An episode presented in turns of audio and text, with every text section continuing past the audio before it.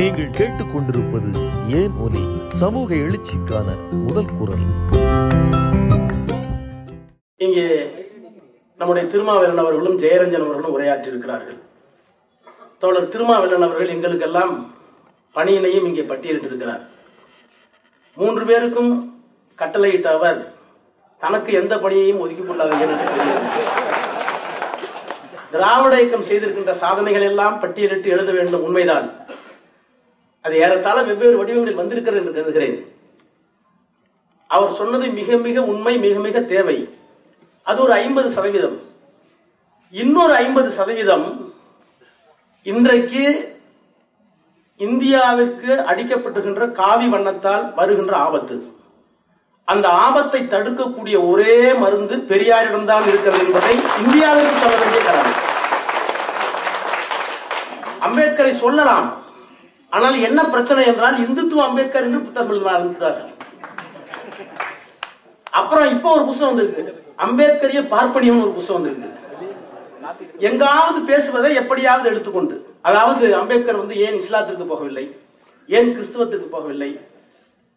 இந்த இரண்டு மதங்கள் தான் இந்து மதத்திற்கு எதிரி. இங்கே தோன்றிய இந்தியாவில் தோன்றிய பௌத்தத்தை தெளிவதற்கு காரணம் அவரும் தனக்குள் ஒரு இந்துவாக அடையாளப்படுத்திக் கொண்டார். என்கின்ற அளவிலே இன்றைக்கு அம்பேத்கரையும் உள்ளிழுக்க முயற்சிக்கிறார்கள். ஆனால் யாரை கண்டு பயப்படுகிறார்கள் தொட முடியவில்லை என்று சொன்னால் நெருப்பை பொட்டலம் கட்ட முடியாது என்று ஒரே ஒரு ஆள் இருக்கிறார் என்றால் தந்தை பெரியார் இருக்கிறார். அப்போ திராவிட இயக்கம் நூறாண்டு காலத்தில் செய்த சாதனைகள் அது எப்போது வேண்டுமானாலும் எடுத்துக்கொள்ளலாம் பட்டியல் இருக்கிறது. நிச்சயமாக எழுத வேண்டும். எனவே எங்களுக்கு கட்டளையிட்ட உங்களுக்கு நான் அன்பான வேண்டுகோள் வைக்கிறேன். மதவாதத்தால் காவிகளால் பாசிச சக்திகளால் இந்தியாவினுடைய அரசியல் அடையாளம் பொலிட்டிக்கல் டோப்போகிராபி இந்த பத்து ஆண்டுகளில் எவ்வளவு மாறி இருக்கிறது எவ்வளவு பிற்போக்கு சக்திகள் ஆட்சி அதிகாரத்திற்கு வந்து விட்டார்கள் ஏன் நீதித்துறையை கூட இன்றைக்கு சுதந்திரமாக இயங்குகிறதா என்று நடுநிலையாளர்கள் கேள்வி கேட்கக்கூடிய அளவிற்கு? மசூதியை இடிச்சது தப்பு கோயில் கட்டிய. என்று வருகின்ற அளவிற்கு இன்றைக்கு அரசியல் மாற்றங்கள் இந்தியாவில் நடைபெற்றுக் கொண்டிருக்கிறது தடுக்க முடியல. இடதுசாரிகள் எழுபத்தைந்து எண்பது பேர் இந்த காலம் போய் நேருவும் இந்திரா காந்தியும் இடதுசாரிகள் என்ன சொல்லுகிறார்கள் நாடாளுமன்றத்தில் என்று அச்சப்பட்ட காலம் போய் இன்றைக்கு அந்த இயக்கங்கள் தேர்ந்து தேய்ந்து போயிருக்கிறது. ஏன் தேய்ந்திருக்கிறது என்றால் அவர்களும் ஒரு காலகட்டத்தில் பெரியாரை உள்வாங்க தவறிவிட்டார்கள். இந்த புத்தகத்திலே கூட குளத்தூர் மணி ஒரு இடத்துல எழுதுகிறார். நான் பின்னாடி வர்றேன்.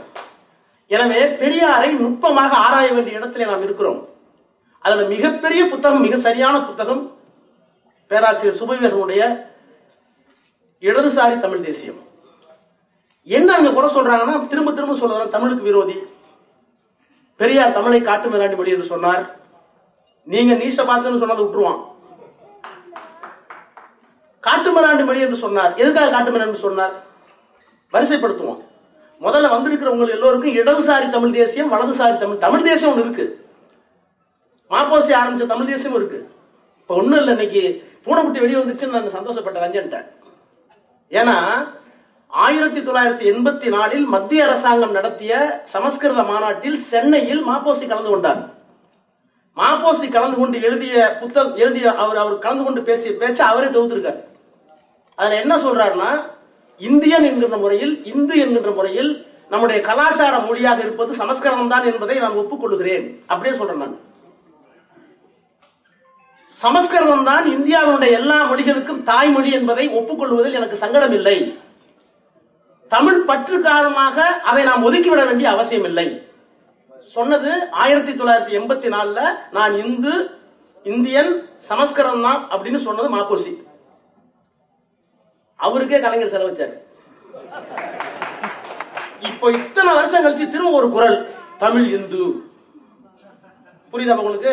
மாப்போசி எண்பத்தி நாலுல சொன்னதை இவ்வளவு நாள் கொஞ்சம் கொஞ்சமா பொறுத்து பொறுத்து பொறுத்து அடக்க முடியாம கடைசியா சுபியோட எல்லாம் மோதி கீதி பார்த்துட்டு முடியாத கொடுமைக்கு தமிழ் இந்து. ஒன்னே ஒண்ணு சொல்றேன். கலைஞர் சிலை வைத்த காலமும் இப்போது இல்லை மன்னிக்கின்ற குணமும் எங்களுக்கு இல்லை உங்களுக்கு சிலை கிடைக்காது ஒருவேளை அப்படி ஒரு ஆசை இருந்து. இப்படி ஒரு கருத்தை சொன்னா சிலை கிடைக்கும்னு நிச்சயமா சில அதெல்லாம் விட மாட்டாங்க கலைஞர் மன்னிப்பார். இப்ப இருக்க முதலமைச்சர் மடித்தாலும் மன்னிப்பதற்கு நாங்கள் விட மாட்டோம். எனவேதான் இந்த புத்தகத்தின் வாயிலாக பெரியார் இயலை கூர்மைப்படுத்தி இருக்கிறோம் ஏன்னா படிக்க படிக்க நானே ஒரு காலத்தில் திராவிட இயக்கத்தினுடைய பயிற்சி முகாமில் இருந்தவன். என்றாலும் கூட திருமாவேலனை படிக்கிற போது சுபவியை படிக்கிற போது நுணுக்கமான ஆராய்ச்சி. ஒரே ஒரு கற்ற போதும். ஐம்பத்தி அஞ்சுல பன்னெண்டு பத்து எண்பத்தி அஞ்சுல பெரியார் என்ன சொல்றாரு? அவர் தமிழரா? தமிழர் தெளிவா ஆந்திரா ஆந்திராக்கார் பிரிஞ்சு போனா ரொம்ப மகிழ்ச்சியா இருந்தேன். அதுக்கு பிறகு கன்னடியர்களும் மலையாளிகளும் எப்போது போவார்கள் என்று எதிர்பார்த்து காத்திருந்தேன். போனா தேவலை நினைச்சேன். போய் ஒளிஞ்சிட்டாங்க. எனக்கு மகிழ்ச்சியா இருக்கு. இனிமேல் நம்ம தனித்தமிழ்நாடு தான் கேட்கணும்னு எழுதியிருக்காரு. அவர் இன்றைக்கு தமிழை காட்டுமிராண்டி மொழின்னு சொல்லிட்டார் அவர் எந்த அர்த்தத்தில் சொன்னார் காட்டு மிராண்டி மொழி என்று? வரிசைப்படுத்தினால் ஆயிரத்தி தொள்ளாயிரத்தி முப்பத்தி ஏழுல இந்திய எதிர்ப்பு போராட்டம் நடந்தது. ஆயிரத்தி தொள்ளாயிரத்தி பத்தொன்பதாம் ஆண்டு தனித்தமிழ் இயக்கத்தை மறைமலை அடிகள் தொடங்கினார். தமிழனுக்கு ஒரு ஓர்மை உணர்வை அந்த தனித்தமிழ் இயக்கம் ஏற்படுத்தியது உண்மைதான். ஆனால் அந்த தனித்தமிழ் இயக்கம் எங்கே இருந்தது என்றால் சைவத்தோடு இருந்தது ஆன்மீகத்தோடு இருந்தது. பெரியாருக்கு என்ன பிரச்சனை? பெரியாரை விட மொழியியல் சிக்கலை தீர்த்து வைக்கிற அளவுக்கு நுட்பமான அறிவு கொண்ட இன்னொரு தலைவரை என்னால் பார்க்க முடியவில்லை. என்ன காரணம் என்றால் அவர் கட்டமைக்க நினைத்தது ஒருமைப்பட்ட சாதி இல்லாத தமிழனை அவர் பார்த்தார். அவர் எனக்கு தே பாஷா பாஷாபிமானம் இல்லைன்னார். தேசாபிமானம் அல்ல எனக்கு நாட்டுப்பற்று கிடையாது மொழிப்பற்று கிடையாது என்றார். ஆனால் மானுட பற்று அந்த மானுடர் பற்று என்ன பற்று? ரஷ்யாவின் அமெரிக்க மானுட பற்று பேசினார். இங்க வாழுகின்ற தமிழர்கள் மீது மானுட பற்று வந்தது. அந்த மானுட பற்று காரணமாக தமிழர்கள் வாழ வேண்டும் என்று எண்ணினார். தமிழர்கள் வாழ வேண்டும் என்றால் தமிழர்களுடைய தாய்மொழி வாழ வேண்டும் என்று எண்ணினார் அந்த மொழியில இருக்கிற குற்றத்தை சொன்னார். அவர் என்ன சொன்னார்? உங்க தமிழ் அறிஞர்கள் உங்களுடைய தமிழ் புலவர்கள் இதுவரை செய்தது என்ன? புராணத்தை பேசியிருக்கிறார்கள் இதிகாசத்தை பேசியிருக்கிறார்கள் பக்தி இலக்கியத்தை பேசியிருக்கிறார்கள் என்று சொல்லிவிட்டு இவையெல்லாம் குப்பை கூலம்ங்கிறார் அப்போ தமிழ்ல இருக்க குப்பை கூலத்தை வெளியே தள்ளிவிட்டு உள்ளே இருக்கின்ற மாணிக்கத்தை எடுத்த பெருமை தந்தை பெரியாருக்கு தான் இந்த மண்ணில் உண்டு. பெரியார் எத்தனையோ தலையங்கம் எழுதியிருக்கிறார். ஏடி பன்னீர்செல்வம் மறைந்த போது எழுதிய தலையங்கம் நுருக்கமான தலையங்கம். நாகம்மையார் மறைந்த போது சொந்த மனைவி இறந்த போது அவர் எழுதிய தலையங்கம் நான் என்னுடைய துணைவியாரை இழந்த போது ஒரு இருபத்தஞ்சு நேரம் படிச்சிருக்கேன் நடு இரவுல. எனக்கு இருக்கிற ஒரு சுகம் போயிட்டா துக்கம் சொத்து போயிட்டா நன்மை போயிட்டா எல்லாம் போயிட்டா எல்லாம் போயிட்டுன்னு சொல்லிவிட்டு இருந்தாலும் ஒரு மகிழ்ச்சி அடைகிறேன். எனக்கு இருந்த ஒரே ஒரு தடையும் போய்விட்டது பொது வாழ்க்கைக்கு. என்னுடைய பொது வாழ்க்கைக்கு ஒரு தடை இருந்தது அந்த தடையும் போயிடுச்சுன்னார் அப்படி எழுதினார் அதற்கடுத்து அவர் எழுதிய மிகப்பெரிய கடிதம் நுணுக்கமான கடிதம் மறைமலை அடிகளுக்கு ஆயிரத்தி தொள்ளாயிரத்தி முப்பத்தி ஏழு எழுதிய கடிதம். ஏனென்றால் மறைமலை அடிகளை விமர்சித்திருக்கிறார். கடுமையான விமர்சனத்தை வைத்தார் தந்தை பெரியார். ஆனால் ஆயிரத்தி தொள்ளாயிரத்தி முப்பத்தி ஏழிலே இந்திய எதிர்ப்பு போராட்டத்திற்கு தலைமை தாங்க வேண்டும் என்று மறைமலை அடிகளுக்கு அவர் எழுதிய கடிதம் அருள் அருள் கூர்ந்து சொல்கிறேன் ஒரு மாதிரி படித்து பாருங்கள். அடிகளார்களே உங்களை நான் பூசித்திருக்கிறேன் விமர்சித்திருக்கிறேன். அவையெல்லாம் பகுத்தறிவு அடிப்படையில் இருந்திருக்கிறத தவிர தனிப்பட்ட முறையில் அல்ல. நாம் தாய்மொழியாம் தமிழை காப்பாற்ற வேண்டும். நீங்க தலைமை தாருங்கள் என்று பெரியார் அன்றைக்கு மறைமலை எழுதினார் அது வரைக்கும் பெரியாருக்கு என்ன பிரச்சனை? மறைமலையடிகளோட ராமாயணத்தை பெரியார் கொடுத்தினார் அமைதியா தான் இருந்தாங்க? மறைமலைமடி அமைதியாக இருந்தார் என்றால் அது சைவர் இப்ப இன்னைக்கு இருக்கிற இந்துத்துவம் அன்னைக்கு கிடையாது இவ்வளவு வேகமா. அன்னைக்கு சைவத்துக்கும் வைணவத்துக்கும் மிகப்பெரிய போட்டி நடந்தது. ராமாயணத்தை கொளுத்திய போது அமைதியாக இருந்தார் மறைமலையடிகள். பிறகு பெரிய புராணத்தை குளித்த போது அது கோபம் வந்துச்சு. இவரும் திரிவுக்காம போய் நியாயமா? நாயகர் பண்ற நியாயமான்னு கேட்டாங்க. ஆனால் அந்த மறைமலை அடிகள் எழுதிய அறிவு கொத்து என்கின்ற ஒரு நூல் அந்த நூலை சென்னை பல்கலைக்கழகத்தில் பியூசிக்கு அப்ப இன்டர்மீடியட் அந்த இன்டர்மீடியட்டுக்கு பாடமா வச்சிருந்தாங்க. அந்த அறிவு கொத்து தவறு என்று பிராமணர்கள் போராட்டம் செய்து அந்த புத்தகத்தை புத்தகத்தை பாடத்திட்டத்திலிருந்து எடுக்க வேண்டும் என்று தலையங்கம் எழுதி அரசாங்கத்தில் போராடி மறைமலை அடிகள் எழுதி தனித்தமிழ் இயக்கத்தை சைவ தமிழ் என்று சொன்னோமே அந்த தமிழை கூட காப்பாற்றியது பெரியார் தானே தவிர இன்னொரு ஆள் இல்லை. எனவேதான் தந்தை பெரியாருடைய மொழி தேடல் என்பது ஒரு இனத்தினுடைய விடுதலைக்கான தேடல். அந்த விடு- விடுதலைக்கான தேடலை தான் அவர் பார்த்தார். அந்த வகையில ஒரு தேடலுக்கான ஒரு முழு வடிவத்தை ஒரு முழு வழியை இந்த நூல்கள் நமக்கு உருவாக்கி இருக்கின்றன அப்புறம் சொன்னார் அவருக்கு இருக்கிற பிரச்சனை கேட்டாக்க ஒரு விஷயத்தை நம்ம தெளிவாவே இருக்கணும். பெரியாருடைய தலையாய பணி எது என்று கேட்டால் நம்முடைய தாய்மொழியை மதத்திலிருந்தும் கடவுளிடமிருந்தும் பிரித்து விட வேண்டும். அதனால தான் ஒரு நிகழ்ச்சியில் சொன்ன திராவிடக்கம் செய்திருக்கிற மிகப்பெரிய சாதனை எது என்று கேட்டால் ஆன்மீகத்திலிருந்து தமிழை விடுவித்த பெருமை நம்முடைய இயக்கத்துக்கு தான் உண்டு. ஆன்மீகத்திலே தமிழ் இருக்கிற வரை மானுடத்தை பற்றி அது பேசவில்லை. ஆயிரத்தி தொள்ளாயிரத்தி நாற்பது ஜஸ்டிஸ் மாநாட்டில் திருவாரூர்ல பேசுகிற போது பெரியார் பேசியிருக்கிறார். தமிழர்கள் என்று உண்மையிலேயே நீங்கள் உணர்ந்தால் உண்மையான தமிழனாக இருந்தால் இந்து மதத்தை விட்டு உடனடியாக வெளியேறுங்கள். உங்களை சூத்திரன் என்றும் சண்டாளன் என்றும் சொல்லுகின்ற ஒரு மதத்திற்கு எப்போதும் ஒத்து போகாதீர்கள். அந்த மதம் ஒழியாத வரை உங்களுக்கு மேன்மை இல்லை என்று சொன்னவர் பெரியார். இப்ப என்ன கஷ்டம் என்று கேட்டால் மதத்தையும் கடவுளையும் பிரிக்கின்ற வேலையை பெரியார் செய்தால் அது எங்கே போய் முடிகிறது? மொழியிலே போய் முடிகிறது. அந்த மொழியை காப்பாற்ற வேண்டிய கடமை பெரியாருக்கு வந்தது. அதனால தான் ஆயிரத்தி தொள்ளாயிரத்தி முப்பத்தி ஏழுல இந்திய போராட்டத்திற்கு போனார். ஆக அப்படி பயணித்த பெரியாரை இன்றைக்கு வலதுசாரி தமிழ் தேசியம் ஏசுகிறது. வலதுசாரி இடதுசாரம் சொல்ல வேண்டிய அவசியம் இல்லை. ஒரு நாடாளுமன்றத்தில் வலது பக்கம் இருக்கிறவர்கள் இடது பக்கம் இருக்கிறவர்கள். மாற்றம் வர வேண்டும் என்று விரும்புகிறவர்கள் இடதுசாரிகள். மாற்றமே கூடாது அப்படியே இருக்கணும். இந்த உலகம் கடவுளால் படைக்கப்பட்டது மாறுதல் கிடையாது என்று சொன்னால் அது வலதுசாரி. இல்லை இந்த உலகம் பரிமாண வளர்ச்சி விட்டு வந்திருக்கிறது என்று சொன்னால் அது இடதுசாரி.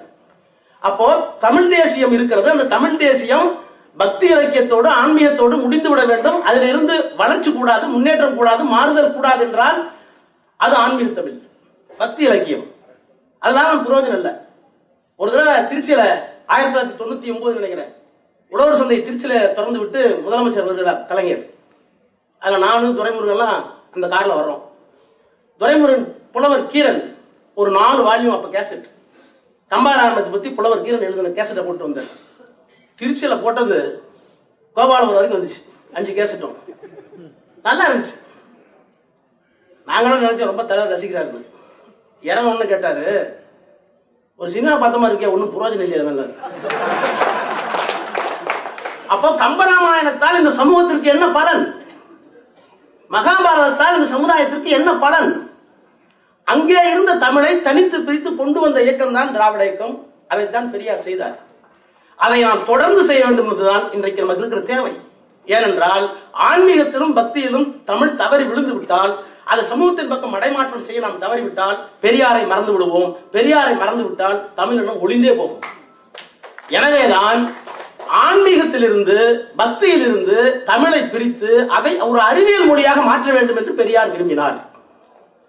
அது இன்னொரு நுணுக்கமான விஷயத்தை த- நம்முடைய பேராசிரியர் சொல்லியிருக்கிறார்.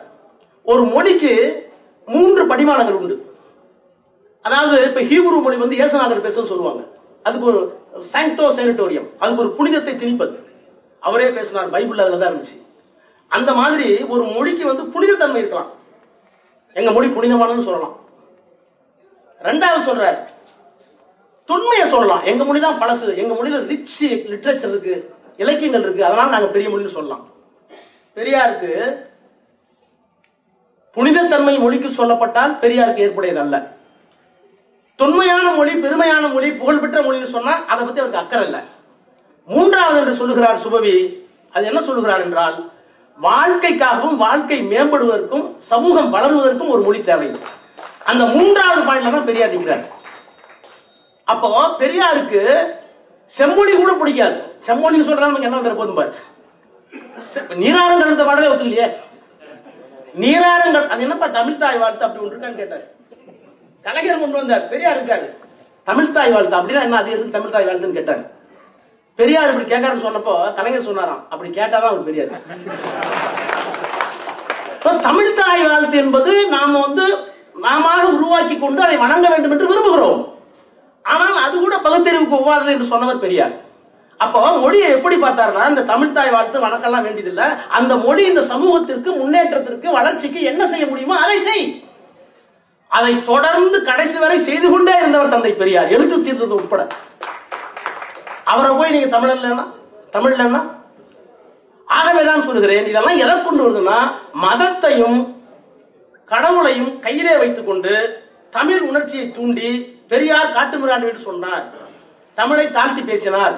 என்றெல்லாம் சொல்லி இளைஞர்களை மடைமாற்றம் செய்கின்ற முயற்சியை நாம் நுட்பமாக களைய வேண்டும். அதற்காக சுபவினுடைய புத்தகம் ஒவ்வொரு இளைஞரின் கையிலே இருக்கவே வேண்டும்.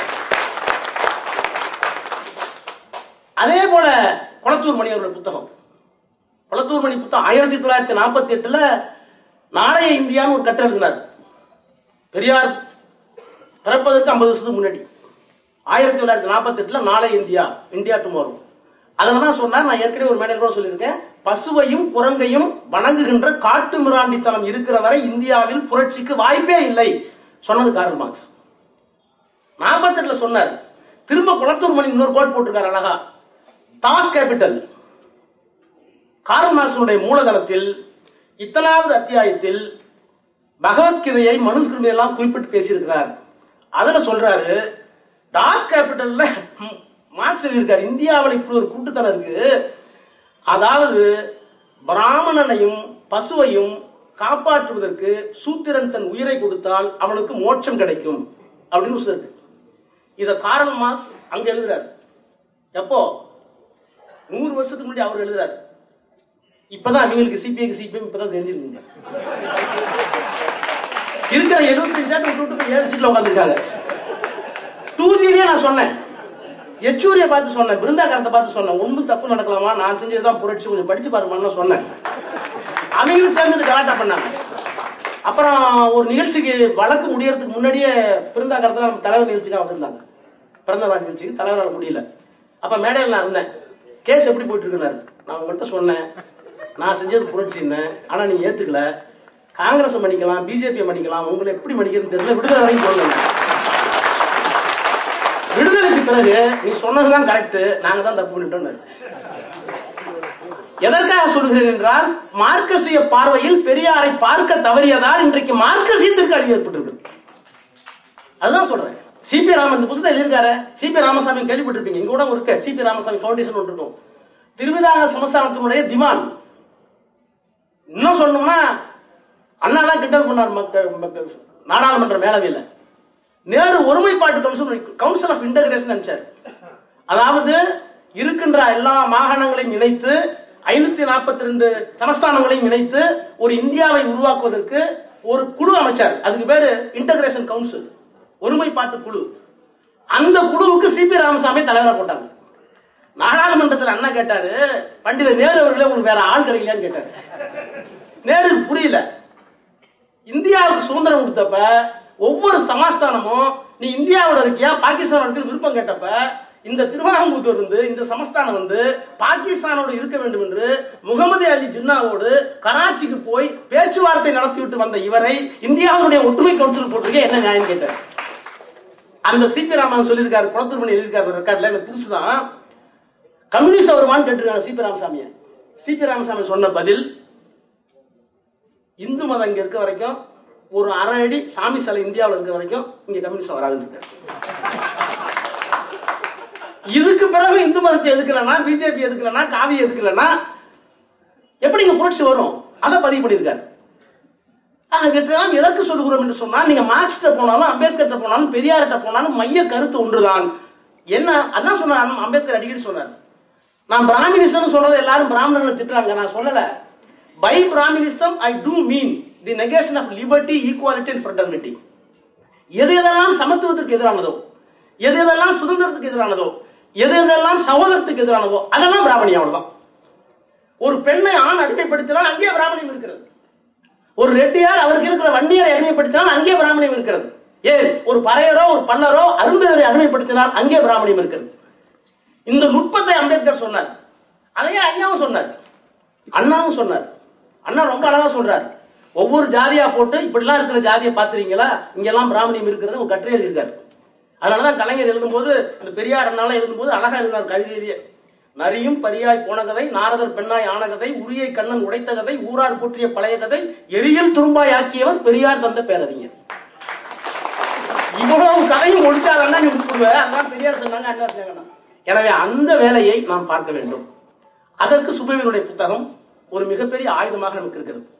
எனவே மார்க்சியமும் பெரியாரியமும் அம்பேத்கரையும் இணைந்து செயல்பட வேண்டிய தருணம் இந்தியாவிற்கு வந்து விட்டது அதை வழிகாட்டக்கூடிய இடத்துல திராவிட முன்னேற்ற கழகம் தமிழ்நாடு என்று இருக்கிறது என்பதை மறந்துவிடக்கூடாது அதே மாதிரி திருமாவளவன் இருக்கார் அவருடைய புத்தகம்.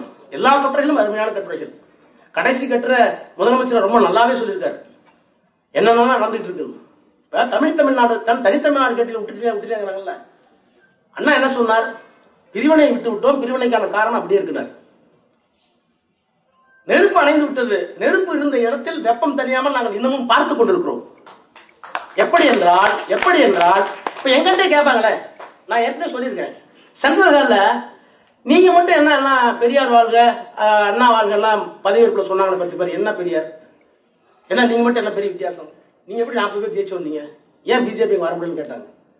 அதுக்கு என்ன காரணம்னு கேட்டாங்க. உன் பேர் என்னென்ன? பாண்டேண்ணா உன் பேர் என்னென்ன? பேனர்ஜினா ஒரு உன் பேர் என்ன ஆந்திரல ரெட்டின்னா ஒருத்தர் தெலுங்கு நாயுடுனா இந்த நாற்பது பேர்த்த ஏதாவது நாயுடு விட்டுருக்கானா? எங்க நாற்பது பேர்த்த ஜாதி இருக்கா? ஜாதி இன்னும் இருக்கு. பேர்ல ஜாதி இருக்கா? குறைந்தபட்சம் அதையாவது செஞ்சிருக்குமா? தாண்டா பெரியார் அதான திராவிடம். அப்பதான் புரியுது தமிழ்நாட்டில் இருக்கிற நாற்பது எம்பிக்கும் ஜாதி பேர் இல்லை. எனவே இந்துத்துவாருக்கு எதிரான சக்திகள் ஒருங்கிணைத்து அதை தலைமை தாங்க வேண்டிய பொறுப்பு இன்றைக்கு திராவிட முன்னேற்ற கழகத்துடைய தலைவர் தமிழ்நாட்டுடைய முதலமைச்சர் வணக்கத்திற்குரிய அவர்கள் ஸ்டாலின் அவர்கள் அவருக்கு பின்னால் கருத்தியல் ரீதியாக அவருக்கு எல்லா உணர்ச்சிகளையும் எல்லா தகவல்களையும் எல்லா தரவுகளையும் தர வேண்டிய கடமைதான் பேராசிரியர் சுபை அவர்களுக்கும் திருமாவர்களுக்கும் ஆசிரியர்களுக்கும் குளத்தூர் மணி அவர்களுக்கும் ராமகிருஷ்ணன் அவர்களுக்கும் யாராக இருந்தாலும் கருப்பு சிவப்பு நீல சிந்தனைகள் எத்தனை பேர் இருந்தாலும் அத்தனை பேரும் இந்த தலைவனை நாம் ஏன் தனித்தமிழ்நாடு விட்டுட்டீங்கன்னு கேக்குறான் இன்னைக்கு சொல்றது தனித்தமிழ்நாடு தான். ஏனென்றால் ஏனென்றால் ஏன் நான் பிரிவிலாம் பேசல? நாடாளுமன்ற உறுப்பினரே பிரிவு பேசினார் பண்ணாலே பேசுறாங்க தப்பு இல்ல. ஏன் தனித்தமிழ்நாடு இன்னமும் தனித்தமிழ்நாடா இருக்குன்னு சொல்றேன்னா எந்த சட்டமன்றத்தில் வேளாண் சட்டம் வேண்டாம் என்று தீர்மானம் போட்டார்கள்? எந்த சட்டமன்றத்தில் குடியுரிமை சட்டம் வேண்டாம் என்று சட்டம் போட்டார்கள்? எந்த சட்டமன்றத்தில் நீட் தேர்வுக்கு எதிராக சட்டம் ஏற்றினார்கள்? ஒரு நாடாளுமன்றம் இறையாண்மை மிக்க நாடாளுமன்றம். Sovereign power of this country rest up this parliament என்று தான் சொல்வார்கள் இந்த தேசத்தினுடைய இறையாண்மை எங்கே இருக்கிறது என்றால் நாடாளுமன்றத்தில் இருக்கிறது. அந்த நாடாளுமன்றம் ஒரு சட்டம் ஏற்றுவிட்டால் மீற முடியாது. அதிகபட்சம் கோர்ட்டுக்கு போகலாம் ஆனால் மக்கள் சபையில் உருவாக்கப்பட்ட சட்டத்தை மாநிலத்தில் இருக்கிற இன்னொரு மக்கள் சபை கண்டித்து தீர்மானம் கொடுக்கிறது சட்டம் ஏற்றுகிறது என்று சொன்னால் அந்த யோகிதை அந்த அந்த தனித்தன்மை. அப்ப தனித்தமிழ்நாடு கேட்டோமே அந்த தனித்தமிழ்நாடு வேறு வடிவத்திலே பூகோள ரீதியில் கேட்கவில்லை. புத்தியால் கேட்கிறோம். அந்த புத்தியை தந்தது எங்களுக்கு தந்தை பெரியார் அங்கதான் நிக்கிறார். அது மட்டும் இல்ல இன்னொன்னு சொன்னார் பாருங்க. அவரு கலைஞர் பிள்ளையா அண்ணாவுடைய தம்பியா பெரியாருடைய தம்பியாங்கிற பிள்ளையாங்கிறத விட கரெக்டா சொன்னார். உழைப்பு உழைப்பு உழைப்பு அதுதான் ஸ்டாலின் சொன்னார் கலைஞர். அப்ப அவரை ஒரு கட்சி தலைவராக என்னால் பார்க்க முடியுது ஆனால் இந்தியாவினுடைய வரலாற்றையும் பண்பாட்டையும் கீழடியிலிருந்து தான் தொடங்க வேண்டும். அதை நான் அறிவுபூர்வமாக நிரூபிப்பேன். தக்க சான்றுகளோடு அறிவியல் ரீதியாக இந்தியாவினுடைய வரலாறு தமிழகத்திலிருந்து தான் தொடங்கப்படும் எழுதப்படும் என்பதை இந்த மாமன்றத்துக்கு தெரிவித்துக் கொள்கிறேன் என்று என்றைக்கு முதலமைச்சர் சொன்னாரோ அன்றைக்கு உழைப்பு உழைப்பு உழைப்பு என்று சொன்னபோது கட்சி தலைவராக பார்த்தேன். என்றைக்கு கீழடியை வைத்து உலகத்துக்கு ஒரு அறைவோல் விடுத்தாரோ உலக சமுதாயத்திற்கு சொல்லுகிறேன் இங்கிருந்தான் வரலாறு எழுதப்பட வேண்டும் என்று சொன்னாரோ அன்றைக்கு ஒரு தத்துவத்தின் தலைவராக உயர்ந்திருக்கிறார் நம்முடைய முதலமைச்சர். எனவே அந்த தத்துவம் காப்பாற்றப்பட வேண்டும் அந்த தலைவனுடைய ஆட்சி காப்பாற்றப்பட வேண்டும் என்றால் இந்த மூன்று நூட்களும் தமிழர்கள் எல்லா இடங்களுக்கும் செல்ல வேண்டும். அதற்கு பணியாற்றுவோம் எதிரிகளை வீழ்த்துவோம். விரைவில் வர இருக்கின்ற நாடாளுமன்ற தேர்தலில் இந்தியாவினுடைய அரசியல் பரப்பில் இருக்கின்ற இந்த சீரழிந்த காவிமயமான ஒரே தேசம் ஒரே மொழி ஒரே பண்பாடு ஏன்? ஒரே நாடாளுமன்றம். சட்டமன்றமே வேணாங்கிறாங்க. ஒரே நாடாளுமன்றம் தான் போதுங்கிறாங்க. அப்ப எல்லாவற்றையும் இந்துமயமாக்கி இந்துத்துவாக ஆக்கி ஆன்மீகத்தின் பெயரால் ஒரு மிகப்பெரிய அழிவு சக்தியாக வளர்ந்து கொண்டிருக்கிற பாரதிய ஜனதா கட்சியை மோடியை வீட்டுக்கு அனுப்புகின்ற அந்த செயலுக்கு ஒருவர்தான் தலைமையாக முடியும். அந்த தலைமைக்கு பண்பும் தகுதியும் நம்முடைய தலைவர் தமிழ்நாட்டுடைய முதலமைச்சர் இருக்கிறது. இதை வடநாட்டில் இருக்கிற எல்லா தலைவர்களும் பார்த்துக் கொண்டிருக்கிறார்கள். அந்த தேவைகளுக்கு சொல்லுகிறார்கள். அந்த நகர்வை நோக்கி நாம் முன்னெடுப்போம். இந்த புத்தகங்கள் எல்லாம் கொண்டு போய் சேர்ப்போம். வந்திருக்கிற உங்கள் அனைவருக்கும் நன்றியை வணக்கத்தை தெரிவித்து இன்னும் பல கருத்துக்கள் கவிதைகள் கண்ணோட்டங்கள் என அனைத்தையும் கேட்க ஏன் ஒலி பாட்காஸ்டை சப்ஸ்கிரைப் செய்யுங்கள். நன்றி.